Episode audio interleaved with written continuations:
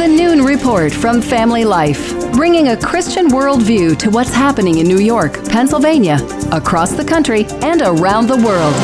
Weather with Kevin Williams, plus special features and reports with the Family Life News team. Now, here's what's happening Israel at war. Good afternoon. Welcome to the broadcast. Israeli Defense Forces today pounded targets inside of Gaza after the worst terror attack on the Jewish state in more than half a century. Hundreds of people have been killed, thousands of people have been wounded in a level of attacks at a scale that is staggering and really has not been seen in this country for over 50 years. New Jersey Senator Cory Booker was in Jerusalem when Hamas rockets rained down over the weekend. The Israeli ambassador to the UN calls it Israel's 9 11. It is uh, by far the worst day in Israeli history. Never before have so many Israelis been killed by one single thing. And if you're Americans and want to compare this to something in American history, then this could be a 9 11 and a Pearl Harbor wrapped into one. By paraglider, motorcycle, and boat, Hamas terrorists entered Israel early Saturday. By land and sea, they attacked with reckless abandon. Now Gaza is paying the price. Reporter Holly Williams is in Sderot today. Israel says it wants vengeance. And in the Gaza Strip, deadly retribution is falling from the sky. In the coming days, Israel's expected to launch a ground incursion. What happened on Saturday is unprecedented. Hamas gunmen went on a rampage, slaughtering civilians in the street and kidnapping hostages, including women, children, and the elderly. Some of them were paraded through the streets of Gaza human trophies that Hamas knows it can use against its enemy. That is Holly Williams in Sderot, Israel today, just across the border from Gaza. Former Israeli intelligence officer Ben Yitzhak fears Hamas will resort to ISIS tactics in how they treat those hostages. I won't be surprised if they will kill some of uh, the hostages in front of the camera. Reporter Richard Engel is in the border town of Sderot, which bore the brunt of the Hamas brutality. Hamas fighters came right down this street. They were in pickup trucks and they were had machine guns uh, mounted to the backs of the pickup trucks and they were firing, spraying buildings, spraying people, anyone that they could kill. Former House Speaker Kevin McCarthy says when you consider the 800 plus Israelis that have been murdered the past two days, that would be the equivalent of about 25,000 Americans. We have to destroy Hamas. Rabbi Ari Lightstone is the former U.S. ambassador to Israel. This is the single most amount of Jews that were slaughtered since the Holocaust. The American people need to know what's actually happening right now. There's a good side, there's a bad side, and you have to pick which side you're on. The Biden administration says U.S. commitment to Israel is, quote, rock solid. The USS Gerald Ford, with 5,000 sailors aboard at the ready in the eastern Mediterranean. Also, Israel's enacted a total blockade on Gaza. They've even said that there will be no electricity, no food, no fuel, everything is closed. We are fighting human animals and we will act accordingly. Correspondent Benjamin Hall. The next step is going to be very, very difficult, and that's because of all the hostages that are being held right now by Hamas. There are at least 100 people, including women, including children, toddlers, elderly people being held captive inside Gaza. And what this does is it adds a very different complication to the next step. We know that there are 100,000 Israeli forces getting together. They are planning on going into Gaza, but it is very complicated because of the prisoners that are being held right now. That's Benjamin Hall reporting. The Wall Street Journal says Iran helped Hamas plan this attack, giving the green light last week at a meeting in Beirut. Florida Congressman Michael McCaul. At the end of the day, this is 100 percent Iran. Hamas doesn't so much fire a BB gun without Iran giving it the permission and the resources and the green light to do so. The attack comes three weeks after the U.S. freed up $6 billion for Iran as part of a controversial prisoner swap. Nine Americans are among the dead from this coordinated and unprecedented attack inside the state of Israel. Other news this Monday afternoon a magnitude 6.3 earthquake has flattened entire villages in western Afghanistan. The death toll has eclipsed 2,000. Rescuers digging through the rubble by hand. The BBC's Amani McKenna. Herat's main hospital, stretched thin even under normal circumstances, is struggling to treat the injured. Aid agencies are trying to help. The Taliban government says survivors urgently need food, drinking water, medicine, clothes, and tents. House Republicans expected to vote this week on a new speaker after California Congressman Kevin McCarthy got the heave ho last week. Many predict it'll come down to Louisiana's Steve Scalise, the current majority leader, and Ohio's Jim Jordan, chairman of the House Judiciary Committee. New York City Mayor Eric Adams back home from Latin America, where he met with leaders in an effort to deter migrants from crossing into this country. Adams talked about his trip to CBS's Face the Nation. I needed to see uh, firsthand uh, why are we seeing the flow and speak with the leaders there uh, to see exactly what was taking place. And it was an eye opener for me just to learn that over 21% of those who are going through the Darien Gaps, uh, they are children. And I wanted to communicate with the local elected leadership there to send a clear message. Yeah. New York is out of room and we need to communicate that. Nearly 4,000 asylum seekers arrived last week in New York City from the southern border. Still to come on the noon report local man trapped in Israel, jet lag bills fall to Jags, and why it's never too late to fall in love. Well, good afternoon. I'm Kevin Williams looking at a continuation of our November like weather, lake effect showers for some, some sunshine for others chilly for all. Forecast details are up in 10. All right, Kevin, we'll see you then. Thank you very much. News where you live next. The Bills arrived jolly. They came out flat and went home battered. So much for their overseas excursion. Buffalo rallied late, but still fell short in a disappointing and costly loss to the Jacksonville Jaguars in London on Sunday. The Bills insider Vic Carucci says the team's late arrival in the UK is what spelled their doom. They never really allowed themselves to get acclimated to the five five hour time change. They only had one really good night's rest before kickoff. And the Jaguars, meanwhile, had about 10 days in London because they had played the Falcons the previous week there. So this was a team that looked jet lagged. And in a game that wound up being pretty tight, if you want to look at things that made a difference, there it is. Adding insult to injury, Bills linebacker Matt Milano left early with a knee injury that head coach Sean McDermott says, and we're quoting here, does not look good. We'll have more with Randy coming up in sports. A shooting at a Pennsylvania community center has left one dead, eight injured. Dozens of gunshots rang out in the wee hours of Sunday morning at the Chevy Chase Community Center near Indiana, Pennsylvania, about a mile from the main campus of IU as you can imagine, this is a very complex and spread out crime scene that we continue to work through at this time. Thousands of pieces of evidence have been and continue to be collected. FBI evidence response teams, along with investigators from the ATF, have been brought in and are assisting our efforts at this time. Lieutenant Colonel George Bivens with the Pennsylvania State Police, troopers on horseback, arrived at the scene to find more than 150 people streaming out of a private party. Multiple gunmen were told were involved in the shooting. So far, no arrests. A Hornell, New York man killed after being hit by a train in Big Flats, New York. 29 year old Timothy Galusha was struck by a Norfolk Southern train on the tracks that run along County Route 64. The conductor sounded the horn and applied the brakes, but was unable to stop before striking Galusha. Police say the man might not have been able to hear the train because of the earbuds he was wearing. A Rochester, New York man is under siege in Israel as the war with Hamas rages on. Mark Cohen with the Rochester Chamber of Commerce is trapped in Tel Aviv. Being jolted so many times um, is is an emotion and a feeling that is really, really hard uh, to con- to convey.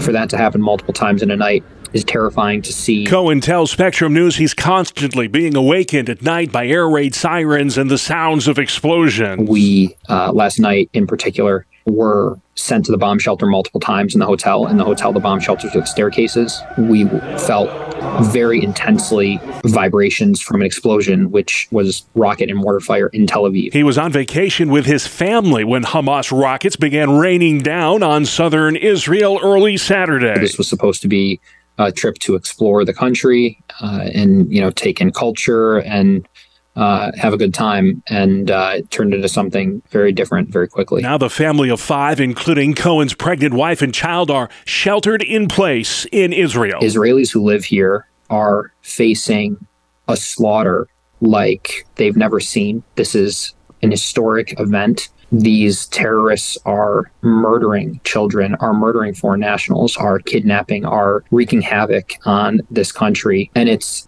beyond deplorable. Mark Cohen of Rochester, New York, trying to find a way out of Israel. Hundreds of union workers walked off the job today at a Mack truck plant near Harrisburg. Correspondent Matt Piper says those workers have rejected a five year contract offer. They'll be joining striking UAW members at the so called Big Three GM Ford, and Stellantis, which launched a targeted action on September 15th after failing to reach a new deal. Mack Truck has plants in the capital region as well as the Lehigh Valley. Workers also walked off the job today at plants in Maryland and Florida. There's a bill in the works that cracks down on organized retail theft in Pennsylvania. 50% of businesses there have experienced significant theft the past 30 days. We're not talking about someone stealing a stick of gum. State Senator David Argall. This is not simple shoplifting. This is organized, massive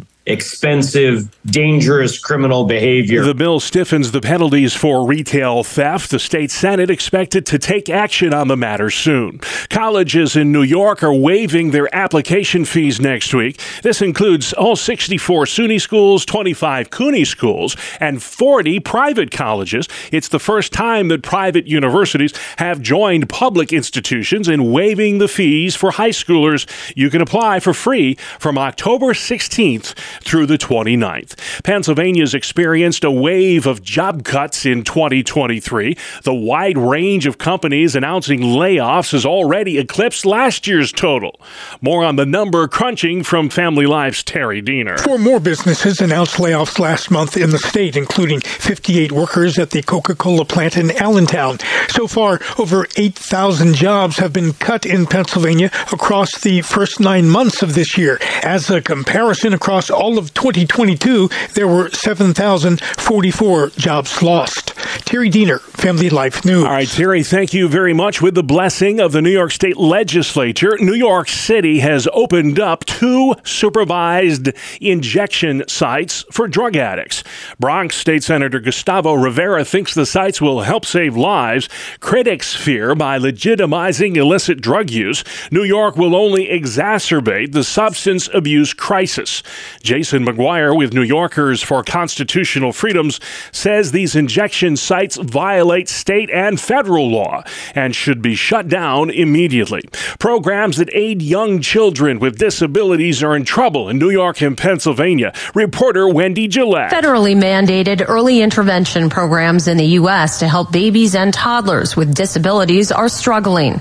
Low pay and inflation are affecting the ability of healthcare providers to participate. Staffing shortages are also an issue. The Associated Press reports some kids have to wait months, even years for care. Providers say the effects of that can persist into adulthood. Early intervention was created in 1986. About one in six American children have at least one developmental disability or delay. Wendy Gillette reporting joggers like to talk about what's known as a runner's high, and apparently there's something to that. A new study by European officials suggests exercise induced euphoria is just as effective as antidepressants. Researchers looked at over 140 patients with clinical depression and found those who took a daily jog got as much of a jolt to their mental health as those who took medication. Well, today's a big day for explorers. It's said Columbus discovered America in 1492. He was actually looking for a water route from Europe to Asia, but he wasn't the first explorer to the New World. The Vikings were here in the 10th century with Leif Erikson. Historians say you really only know who he he is because of SpongeBob. No kidding. Hey, everybody, it's Leif Erikson Day. Hinga dinga durgan. And while we really don't know which explorer was here first, we do celebrate Indigenous people today. All right, a whole lot of celebrating going on today, Bree Tennis, with that report. And a Western New York couple is proving that it's never too late to fall in love and say, I do. Carmelo Parisi and Jenny Metelliano, both 89 years young, did just that over the weekend when they got married. They spent their special wedding day surrounded by friends and family at Russell's Restaurant in Williamsville, New York. The newlyweds share more than just a last name, too. They also share the same birthday. Let's pause next. Check out your Monday sports on the Family Life Noon Report. Good afternoon. I'm Randy Snavely. Bob Stefon Diggs summed it up well when he said the Bills did not play with the urgency needed in this one. In London, Buffalo dropped a 25 20 decision to Jacksonville. Josh Allen, 27 of 40 for 359 yards and two touchdowns and a pick. He also ran one in for a score, but it wasn't until the fourth quarter that the Bills started to click and they really could not make up the deficit against the Jags.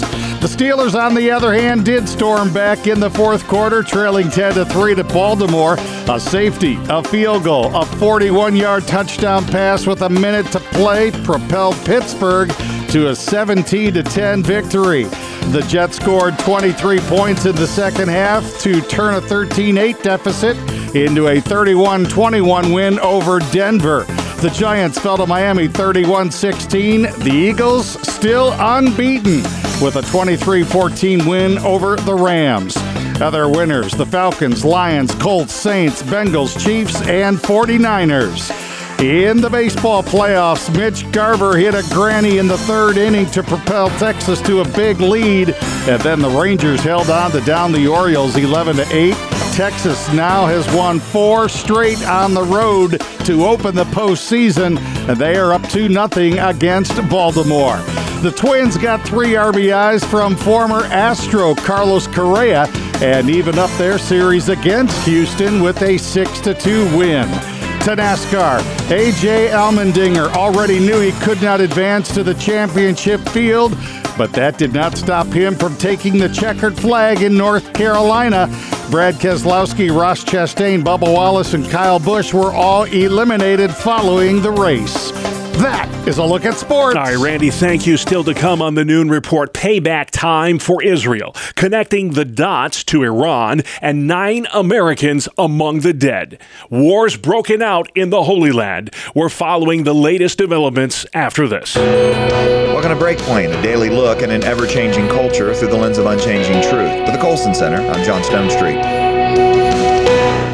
Well, today marks the 770th anniversary of the death of Robert Grosseteste, someone who, though from a humble background, rose to prominence and importance as a church statement, a theologian, an educator, and eventually Bishop of Lincoln, England. Among the few details known about Grosseteste's education in early life is that he was educated in a cathedral school, quite possibly at Hereford. He showed such promise in the liberal arts, canon law, and medicine that in 1192 he was recommended to William de Vere, the Bishop of Hereford, for a position. Grosseteste worked for de Vere until de Vere's death in 1198. In 1225, Grosseteste was given a benefice in the Diocese of Lincoln. In 1229, he became an archdeacon at Leicester and a canon of the cathedral at Lincoln. Grosseteste began to teach theology at the Franciscan convent in the relatively new University of Oxford. His teaching would become a major influence on Franciscan theology. 1235, Grosseteste was elected bishop, and he became heavily involved in ecclesiastical politics, particularly in combating clerical corruption. In 1250, a conflict with the Archbishop of Canterbury, Boniface of Savoy, landed Grosseteste before Pope Innocent IV. Now, at about age 80, he lectured Innocent about problems in the church and laid the blame squarely at the feet of the papacy. Still, Grosseteste's most important work was as a theologian and a teacher. His theological treatises and teachings shaped Franciscan thought and laid the foundation for theology at Oxford. Eventually, his work on ecclesiology would be a major influence on the English reformer John Wycliffe about a century after the death of Grosseteste. And if all of that work in the church wasn't enough, Grosseteste had a major impact on medieval science, specifically in developing an early version of the scientific method. And that methodology would continue to shape studies of the natural world well into the 17th century and the beginnings of the scientific revolution. And following St. Augustine, Grosseteste argued that we can only know truth through illumination. Just as we cannot see a body unless it has light shining on it, the mind cannot comprehend truth unless the divine light of the Logos, Jesus Christ, illuminates it. And so all knowledge, for a Christian and non-Christian alike, is mediated by Christ. For Grosseteste, understanding light had a much greater significance even than its application to epistemology. His entire cosmology, as well as his understanding of the relationship between soul and body, was built on light as the first element of creation. He had a particular interest in optics, so he often worked with lenses, spherical glass bowls filled with water, and other tools to explore the behavior of light. In the process, he made significant advances in optics that soon led to the development of eyeglasses. Grosseteste, in his work, married philosophical and theological reflection, mysticism, observation, and experimentation to produce the kind of highly integrated vision of the world that's so foreign to how we think today. His groundbreaking work in scientific methodology and mathematizing natural philosophy and the specific conclusions he reached about optics were important advancements that had a profound influence on theology and natural philosophy for the next several centuries. And given our tendency today towards over specialized fields of academic study, Grosseteste's vision that Christ mediates all knowledge is more relevant today than ever. For the Colson Center, I'm John Stonestreet with Breakpoint. Thank you, John. Let's take it outside next. Kevin Williams. Here is your family life weather forecast. Well, on this Columbus Day, we're discovering some November like weather across the region today. Gulf for this afternoon, we'll have clouds, intervals of sunshine, lake effect rain showers east and northeast of Lake Erie Ontario. High temps 50s foremost. Variable clouds tonight and tomorrow with a few showers. Brisk and chilly, 40s tonight, 50s tomorrow. Wednesday, clouds, sun, scattered showers, and high temperatures in the 50s to near 60. All right, Kevin, thank you very much. This is the Noon Report. I'm your host, Bob Price. Here's what's happening Monday, the 9th of October. Israel calls it their 9 11. An unprecedented Hamas attack on the Jewish state over the weekend has left over 800 Israelis and nine Americans dead. This woman in southern Israel witnessed their brutality by the Palestinian terrorists. They went into homes, they pulled people out of their homes because for the first time in, in I don't know how long, there were uh, terrorists all throughout Israel with guns just shooting people in the street. Correspondent Imtiaz Tyab is in Tel Aviv. Israel's government estimates over 100 Israelis are now in Hamas's custody. Families of the missing are being encouraged to come here, a center where they can register details of loved ones and provide DNA samples. Hamas terrorists entered Israel early Saturday using explosives, paragliders, motorcycles, and boats. Reporter Naomi Ruckham continues our coverage from Jerusalem. Israeli soldiers converged on the south, where Hamas says it took dozens of hostages. Frustrated family members of the missing are gathering at a center in Tel Aviv. We don't know what's going on. No one's talking to us.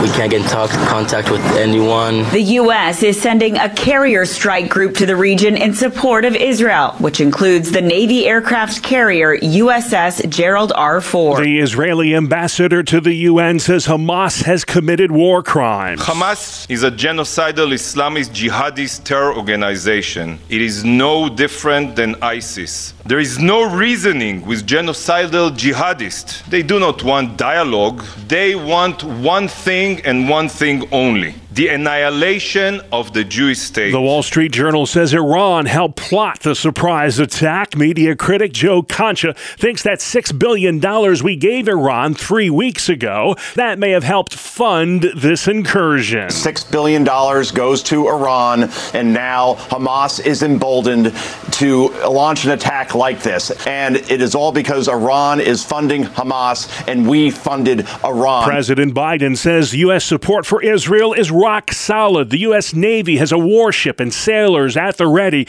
in the eastern Mediterranean. Correspondent Cami McCormick. The Pentagon has ordered the Gerald Ford Carrier Strike Group to be ready to assist Israel. It was already in the Mediterranean with 5,000 sailors and accompanied by cruisers and destroyers. They could possibly interdict additional weapons from reaching Hamas and conduct surveillance. The head of the Israeli Defense Forces has ordered a total blockade of Gaza. No electricity, no food, no fuel is being allowed into the Palestinian controlled territory as Israeli Defense Forces continue to pound the living daylights out of Gaza. You're listening to the Noon Report, a Monday edition on Family Life.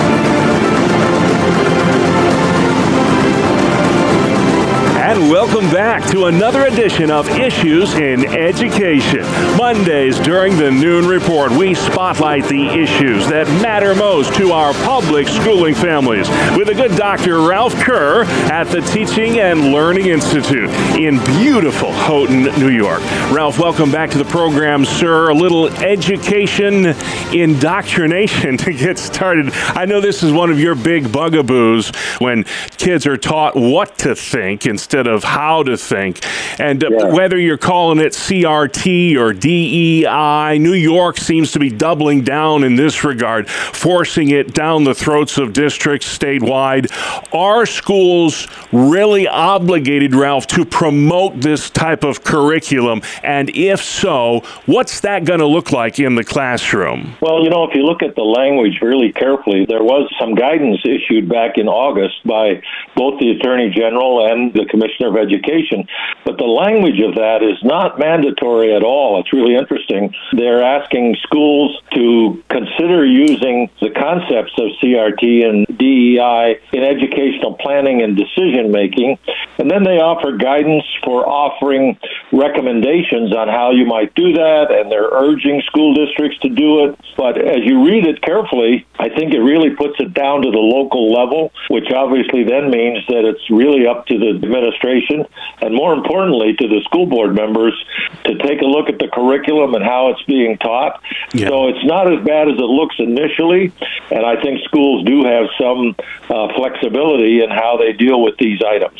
Yeah, and so in other words, read the fine print. Absolutely, yeah. Excellent. We've mentioned this topic before on this program, but it's moving forward in Pennsylvania. State Senator Doug Mastriano, whom a lot of people know ran for governor last year unsuccessfully, he's advancing a bill that would mandate districts make available online every textbook used to teach kids in K through 12. I know a lot of districts uh, are just taxed to the gills as far as the workload goes. Is this something do you think is necessary? Senate Bill 340 and why? Well, you know, this is going to be really difficult for the districts to do, primarily because in the bill, the senator doesn't offer any definition for what constitutes a textbook. And generally, that's considered to be the main book that's used in a class, and that may be easy in a math class or something like that. But the definition then includes textbook substitutes, whether they're hardcover or paperback books, includes workbooks and manuals. And I can tell you that the special ed people are going crazy over this Yeah. because individual instruction, which lots of special ed teachers do, involves literally hundreds of resources that, under that definition, could be considered a textbook. And there's no way that districts are going to be able to publish all of those books on their website. And furthermore, I don't think anybody would be interested in reading a, a long list of that. Yeah. So if I were making a suggestion to Senator Mastriano, I would suggest that he go back and clearly define what a textbook is. All right, we'll see where it goes. Uh, probably not going to pass the House, but it is moving through the Senate there in Harrisburg. Then finally, one of your favorite topics, uh, electric buses. Uh, you can't find drivers, but uh, hey, uh, maybe they'll drive themselves. Who knows? Governor Hochul announcing recently that she's freed up another $100 million to help districts meet the goal of being entirely electric by the year 2035. Zero emissions school buses by 2035. Ralph, two part question. Are we going to get to that uh, goal in time? And how is that money going to be divvied up between the, the many hundreds of districts in New York? Well, the answer to the first question is we're not going to get to,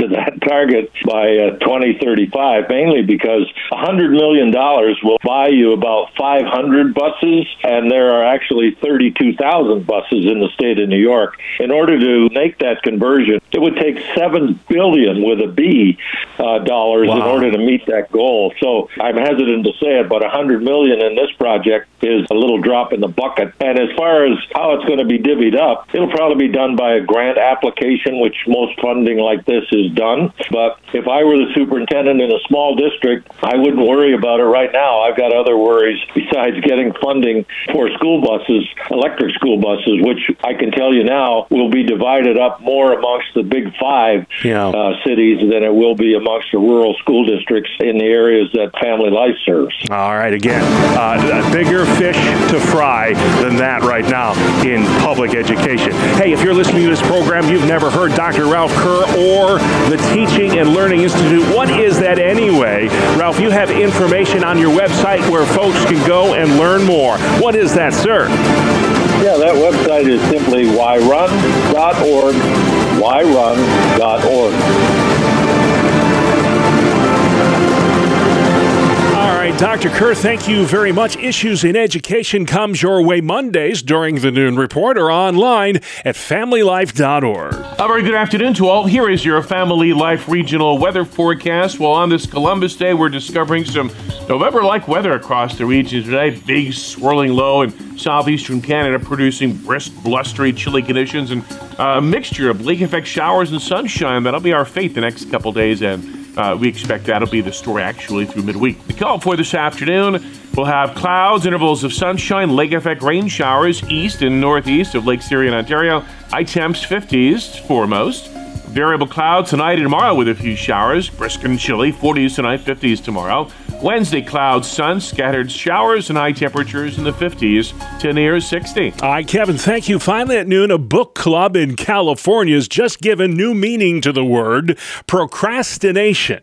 Family Life's Brian Query explains. When someone says they are taking their time, it usually means a small wait. Well, a reading group meeting monthly at the Venice branch of the Los Angeles, California Public Library really has taken waiting to a whole new level. Many are calling them the quote, procrastination book club because after first meeting in 1995, the group just finished their first book after 28 years, James Joyce's Finnegans Wake. They would read one page of it, then discuss it for two hours. And when the COVID 19 pandemic hit in 2020, the group continued to have Zoom calls to discuss the book. And now, after 628 pages, they've read the final one and are circling back to the beginning. What may come next? I guess we'll have to wait and see. Brian Query, Family Life News. Slow and steady wins the race, Brian. Thank you very much. And that's the world we live in, folks. Monday, October the 9th. I'm Bob Price, Family Life News. You've been listening to the Noon Report, heard weekdays on Family Life. Thank you for listening.